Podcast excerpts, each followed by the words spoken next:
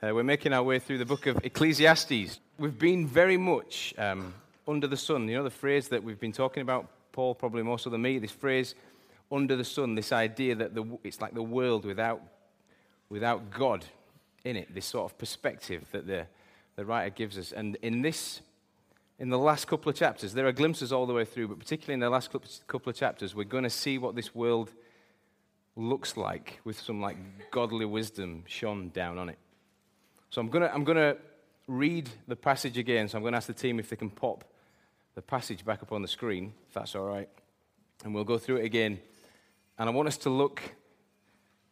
I used this expression last week, didn't plan to, but this, this idea of a screenshot. I want us to really just absorb some of, these, some of this wisdom. It is soaked, it is dripping wet with wisdom, is this text. And it is, given, given that we've been under the sun in Ecclesiastes for so long, this, this sort of pessimistic view. We really need this. We need this. We need this perspective in our lives. We need it today, right now. Okay, so we're going to read it out again. Take the screenshot in your minds and let's really soak up um, what the writer is saying to us. Ship your grain across the sea. After many days, you will receive a return. Invest in seven ventures, yes, in eight. You do not know what disaster may come upon the land. If clouds are full of water, they pour rain on the earth. Whether a tree falls to the south or to the north, in the place where it falls, there it will lie. Whoever watches the wind will not plant. Whoever looks at the clouds will not reap. As you do not know the path of the wind, or how the body is formed in a mother's womb, so you cannot understand the work of God, the maker of all things. Sow your seed in the morning, and at evening let your hands not be idle, for you do not know what will succeed, whether this or that, or whether both will do equally well. I want to tell you a bit of a tale, a bit of a yarn. I'm not going to, it's a bit of an indulgence on my part, but it's, it's worth it when we get there in the end. It's the story of a road trip that I took on. I'm going on another road trip tomorrow, and I'm pretty stoked about that. I'm pretty excited about tomorrow's road trip up to Scotland with Barbara. That's going to be exciting. But I want to tell you about a road trip that happened a few years ago in my life when I was up at, up at Bible College. Um, I met this guy called Wat Chakeni Chikumbu, an African guy. Okay, it's, it's a, we, we called him Watty because Wat Chakeni Chikumbu is a long is a long name to remember. And this guy is just the nicest, most mild mannered individual you could ever want to meet in your life. He had and I don't say this about very many men. He had a lovely smile, he had excellent teeth. And he was just so jovial, and, and his story was amazing. He came to Bible college, you know, and I, and I had this fairly average story of a guy who was making his way through, through my life. And he said, Oh, I'm coming to Bible college because I want to be trained up because I'm going back to reach the lost tribes of Africa. And my testimony followed his. And I thought, crikey, this is, this is a poor do. Anyway, we had this road trip to Hereford. And what Watty had found out since he'd come back from, since he'd come from Africa to Glasgow was that he was diabetic. He didn't know that he was diabetic. He didn't know that's what it was. And one of the things he learned from the doctors, so, and it, this was a great thing, that you and I don't know how this works, that you drink a lot of water. He'd picked up on the fact that drinking water was good. So I was going on a road trip with Watty, and he sat down next to me, and I remember it very clearly. And I, I want to, this is where I want to make the point, I had a lot of love for him at the start of our journey. I had a lot of love for him. It's about 350 miles to Hereford, and he sat there with an extra large bag of quavers and a two litre bottle of water. And I saw him and I thought, this is, this is great. This guy struggled with diabetes all his life. Bless him.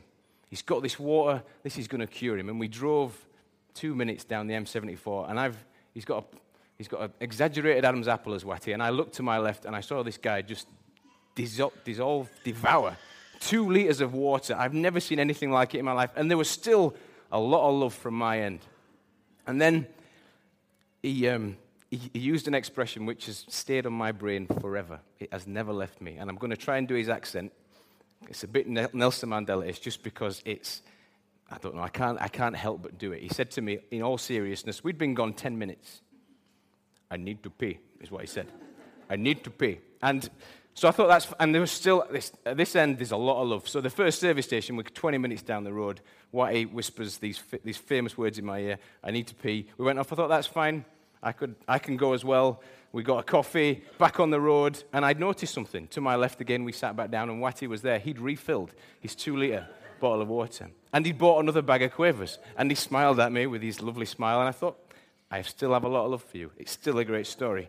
We were two minutes down the road, two minutes and Watty's Adam's apple action started again, and he knocked back this, this water.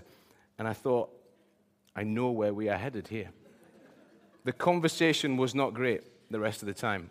It was, there was not polite chit chat. He wasn't giving a lot to me. And we got to the next time for the next service station. And then came the phrase again I need to pee. And we pulled in. Hereford is 350 miles. I'm prone to exaggeration, but I'm pretty sure we stopped about 10 times on the way down. And by the time we'd got to the end of our journey and it was our last stop, I remember I was just completely, this is, this is serious. This, this awesome guy, this guy was off on the mission field to reach the lost tribes of Africa, I had nothing for him. nothing. I, I'm, hate's a strong word, but I wasn't very far off it. I still, I am still angry to this day when I see quavers and bottles of water. Just aggravates me. I'd gone from just this whole amount of love to just absolutely nothing. Sometimes our good works, this is what I want us to think about. We got there. I want us to think about our good works. Sometimes they can feel like something that is actually tangible.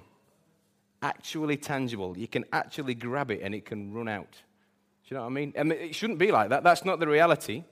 The reality is that we, can, we could be kind all the time. That's possible. We could just have no limit to our good works. It could go on and on forever. But the reality is that it feels like it's almost like currency. We sometimes, in our chat and our conversation, we can literally see it running out. We'll say things like, I'm not helping them again. You ever said that? I'm not. I'm not doing that again. And it's almost like this idea of the good works. You just say it's not worked. I've loved this person. Or there's, there's other people, and I know Christians, a lot of Christians like this, who just said, I'm just ruled out being good. Just ruled it out. I've tried it, and it didn't work. You ever done this uh, with your partner or, or business partner or something like that? You'll get your fingers out and you'll sort of run through the list of things that you've done, the good works that you've done. You'll say, Well, I did this today, I did this today, I did this today. And what you're saying is, the way, you know, there's, there's a logic to good works, and I'm due you know, I'm due a bit of a rest. And we can almost see sometimes our good works as this kind of tangible unit of currency. Just one question to ask as we think about that. What does that say about us? What does it say? So we can ponder that. Right, into the text. Um, as I've said, what the point that we've come to in this story is and it's not quite as black and white, perhaps, as I've made out. There's been glimpses, plenty of glimpses along the way above the sun, but it feels like we've, take, we've turned a bit of a corner in terms of the writer's thinking. And we are now very much uh, reading in light of the wisdom of God, this amazing wisdom of God. We like broke through the clouds. We're not under the sun anymore, certainly not in these six verses. So let's take the screenshot. Let's try and get our heads around what this is saying. And let's think as well about our tangible good works our limited resource of good works. Ship your grain across the sea. After many days, you may receive a return. Invest in seven ventures, yes, in eight. You do not know what disaster may come upon the land. There's a picture been painted here.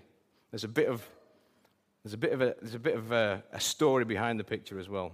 This idea that and it's really odd that Solomon's in this place. He's been so pessimistic all the way throughout, and all of a sudden he's offering this advice. Look at the advice. Remember the first eight or nine chapters that we've been through? It's all been meaningless. And now he's looking at life and he's saying, take a risk on a nautical commercial venture because of the potential great gains. I want to just add a bit of layer to the story, just a little bit, just to get the juices flowing a little bit. Um, so we can read a little bit about Solomon's boats in, the, in Kings. And Solomon's boats, you know, they, they came back. You can read it in Kings if you want yourself. They come back into port every three years. They come back into port, but when they come back into port, they come back with all sorts of amazing stuff. Now, it might not sound amazing to us right now, but just hear me out. Baboons, peacocks, ivory, gold. The list goes on and on. And it's really just a flavor in Kings when you read about it. Now, with our 21st century heads on, that just maybe sounds a bit weird. But if you exist in Israel, you've, you've not seen some of this stuff. You've never seen some of this stuff before. The boat comes in and something like a baboon walks off, and you've never seen a baboon. This is just this is ridiculous. When they're pulling gold off the ships, this is part of the picture that the writer's trying to get us to grasp. The rewards, it's like proper treasure off of a film. It's like that. We're supposed to see that picture. This is amazing rewards. Rewards you can't even begin to think about or get your head around. But that's not the full picture. Because what does the start of the verse say? Ship your grain across the sea. The other, uh, the, the, perhaps the NIV's earlier rendering of this was this idea that you would cast your bread upon the waters. This encouragement in the first part of the, of the story is this sort of imagery of people who load the boat up before it comes back with the treasure, load the boat up with grain, and then fill it right to the top. Fill it right to the top. Invest in it, fill it right up this grain that you've worked hard for all summertime, this grain that you might well need in the wintertime, this resource, this tangible resource, is saying, invest in it. In fact, he's saying, it uses the, the, the numbers seven and eight, which really means just greater than. It's really saying, give, you know, get everything on the boat because the reward is amazing. Now, he's not talking, this is not literal sense he's talking here. This is not to be understood in a literal sense he's talking here, our bread, about good works. This is the kind of imagery, it's parabolic. He wants us to think about our good works in that same way. He wants us to think about loading up this boat with our good works to see it sail off into the distance, knowing that one day it will come back full of treasure. That is the imagery that he's putting in our heads. And I've just got this kind of image in my mind of, and, and trying to work through these thought patterns of the people that are, that would be literally doing this job. You work all year for this grain and you're shoveling it onto the boat. And this idea of us with our good works, sometimes this call to Christi- this call to Christian living that we've got, this idea that we do good works, sometimes there is a there's a feeling of futility about some of the good things that we do. You, and the picture's, the, the picture's there for us with these people loading up onto the ship. You can imagine them loading all the grain on to the ship, and there's a dodgy looking sailor on the ship who's waving them goodbye. You've loaded your grain on there. This guy's going to disappear for, disappear for three years. You're not going to see him again. The ships sink all the time. I was reading the other day something like two ships a week sink even now. Back in this day, ships are sinking all the time, and you're loading your grain. This is the wisdom load your grain onto the ship, fill it right up to the top. Some of the, invest, some of the thinking for us is we have been encouraged. The wisdom of this passage is that we invest our good works and we invest them in a way that we can't always see the reward down the line. It, it could be years in front of us. Sometimes life can be like that, can't it? You do good things. Sunday school teachers tell you to do good things. Me and Paul and the preachers here tell you to do good things even your own consciences. Maybe people without faith at all do good things. And sometimes they feel futile, don't they? It's a bit like it's a bit like waving Torah to the goods on the ship. You've just got no idea when they're going to come in. You'll probably have had relationships in your life where they're really just like a one-way street. You know what I mean? Just a, one, just a complete one-way street. You're, you're, you've, you've got some sense of God's calling in your life, and you just think, I know that I need to be good here. I know that I need to keep on being good. But you just, it's almost like your good works are just kind of gobbled up on the other end, and you just see them disappearing. I want to tell you something. I want to give you some reassurance as we try and live out faithful Christian lives. This, this is not futile. This idea, even when our good works look like they're drifting off into thin air, this is wisdom. This is godly wisdom. Solomon, in his wisdom, encourages us here to be reckless with our good works. He says, Don't even load it, load the boat, do as much as you can. Think of all the, all the pessimism that's been in the book. And here he says, You know, as an older man, he's looking back on his life. He's not pining for, for, for, for the women that he's had or the, the riches that he's had. He's looked back on his life, and the wisdom that he's gleaned is no. Here's a way you can be reckless. Here's a way you can be reckless, and it's just to do good works. I want to encourage you to think about that. Maybe you're on the hard slog and you've committed to a bunch of good things because of your Christian faith, and actually you just you feel like this stuff is just you see it in the boat just drifting away. This is wise. This is living wise. And he doesn't let us off with just thinking that. He encourages even is even further. He kind of escalates the picture. Verse 2 Invest in seven ventures, yes, in eight. You do not know what disaster may come upon the land.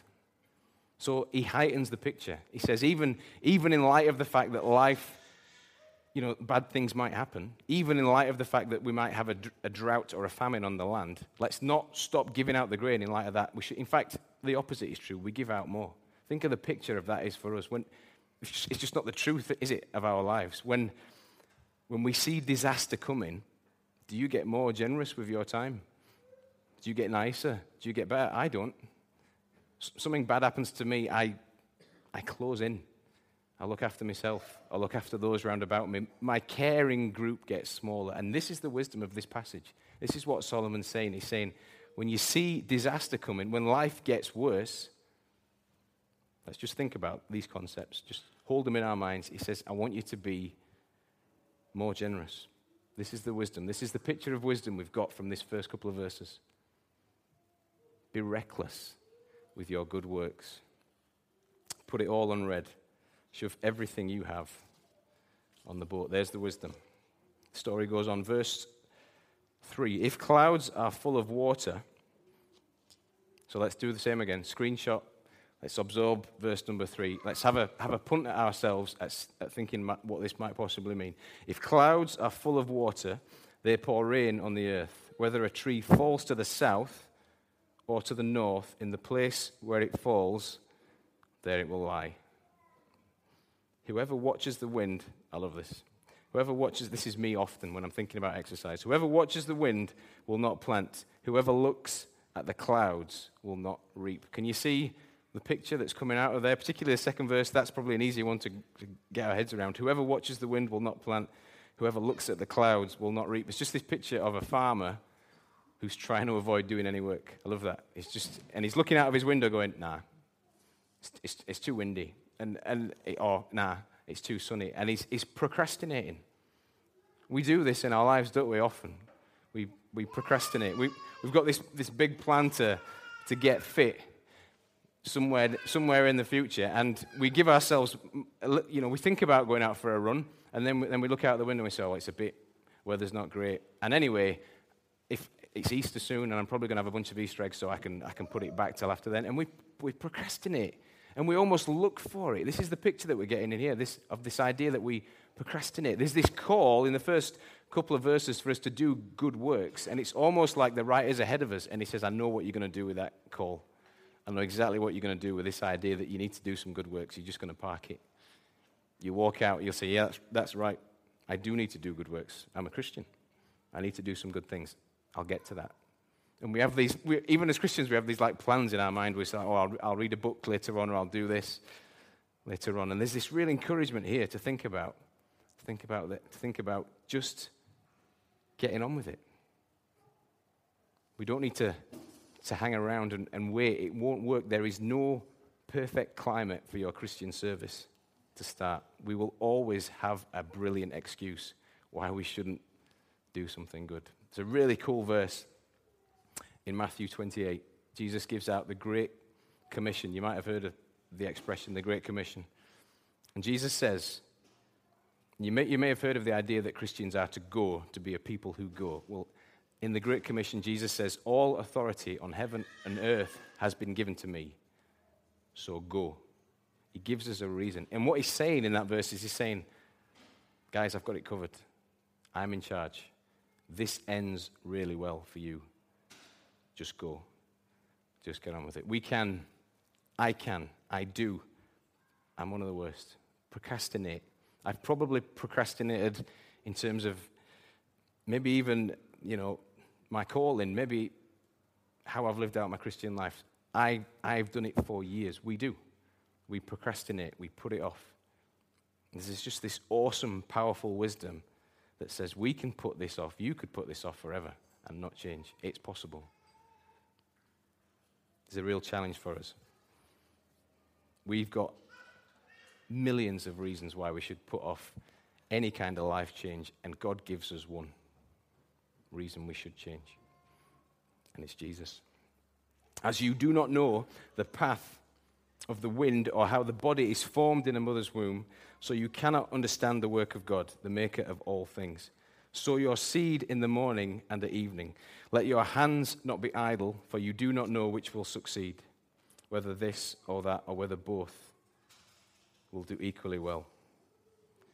It's this real picture that actually sometimes, certainly in terms of things of faith, we've got no idea what God will bless, which works that we do God will bless, and He won't bless. Um, I was pretty cynical about the work of tracting. I, may, I maybe still am a little bit cynical about the work of tracting, probably. And uh, certainly I was until I sat next to this guy um, who was from Argentina. And I was kind of slagging it off, this idea of tracting. I was kind of saying, yeah, it's, it's old school, it doesn't work. And he said, I wouldn't say that. Um, you know, and he told me his life story. This guy was a young, young kid in Argentina, not loads of money, and he literally wandered past one in the street, picked up the tract, and it was, it was a old school John 3.16 tract. And this was the guy that was handing over his life to God and sat next to me at Bible college. Completely changed his life around. We have got no idea, we've got no clue which works God will bless. And we, and we, we kind of think about our good works as this tangible resource, and you think, I'm only going to invest so much, I'm only going to invest so much in that. And there's this wisdom in this passage that just says, just get on with it. You've got no idea how God can bless, in what avenues God can bless. And I want to encourage you, if, if you could look back on perhaps areas of your Christian life and you think, well, I give, I give 10 years there to doing the youth club, or I give so many years there to this. Or I'm actually just exhausted of talking to my colleague at work and mentioning every now and again for them to shoot me down that I've got a faith. We've got no clue which works God will bless. There's just this real challenge for us here. Just stay busy because God can bless in ways that we've never even thought of. Jesus talked about this. We're going to look at a couple of verses just now again, and uh, Jesus put some challenges in front of us. And I don't know if the tech team at the back could pop up those verses that are in uh, Luke's gospel. That's great. So we're going to read through these together. Jesus gives us kind of a similar encouragement, I think, than, than the, the writer of Ecclesiastes has been doing for us to think about how we invest our good works. But to you who are listening, and let's just, we'll soak it up first and then we'll deal with what Jesus is trying to do. In fact, we'll think about it before we start. What is Jesus trying to do? That's the question. What is he trying to do? What is he trying to get us to think about here? But to you who are listening, I say, love your enemies, do good to those who hate you, bless those who curse you, pray for those who mistreat you. If someone slaps you on one cheek, turn to them the other. Also, if someone takes your coat, do not withhold your shirt from them. Give to everyone who asks you. And if anyone takes what belongs to you, do not demand it back. Just a bunch of impossible stuff. Do to others as you would have them do to you. If you love those who love you, what credit is that to you? Even sinners love those who love them. And if you do good to those who are good to you, what credit is that to you? Even sinners do that. And if you lend to those from whom you expect repayment, what credit is that to you? Even sinners lend to those expecting to be repaid in full. But love your enemies, do good to them, and lend to them without expecting to get anything back. Then your reward will be great, and you will be children of the Most High. Can you see the parallels between the two passages? Can you see the sort of ideals that have been set out in front of us? What is Jesus trying to do in this sermon? Similar sermon recorded for us in Matthew, Sermon on the Mount. Something I want us to think about. This, this theme that runs right throughout the Bible is the kingdom of God. So, God, you can see it in the first couple of chapters of Genesis. You can see it with the people of Israel right the way through. And then Jesus comes and he teaches us about the kingdom. This is Jesus teaching us about what the kingdom will look like, how it will function, how people will, will know that it's there. And in the story of, of the people of Israel, there's this real idea that that the world gets to observe a bunch of people living in God's, under God's rule, in God's, in God's place, in God's way, under God's will. There's this real obvious picture that's been drawn out. That is how the people of the world get to see God at work.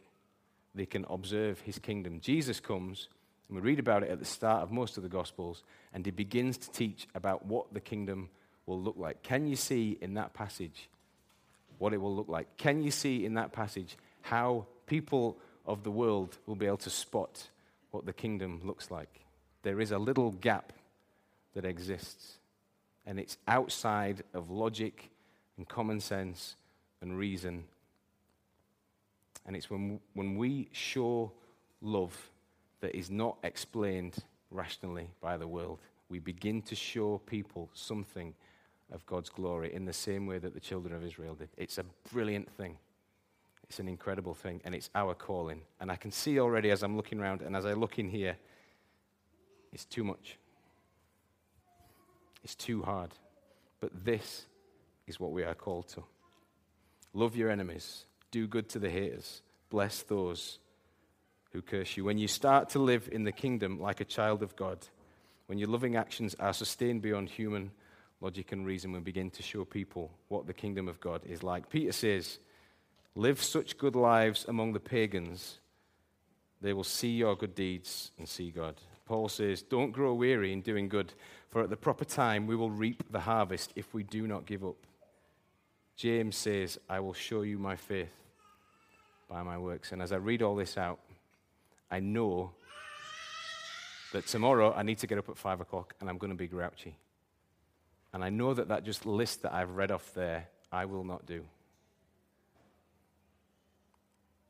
This is our calling, but we only get there in Christ.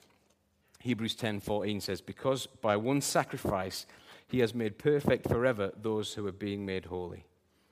We are heading towards perfection. It's, it's a lot to absorb and a lot to take in, but that is the pattern. We get to head in that direction through faith in Christ, through observing Him and having all our hope in Him. If you give Jesus the position of Lord in your life, it doesn't mean that we're never going to mess up. Doesn't mean that, but it does mean that we keep heading in the right direction.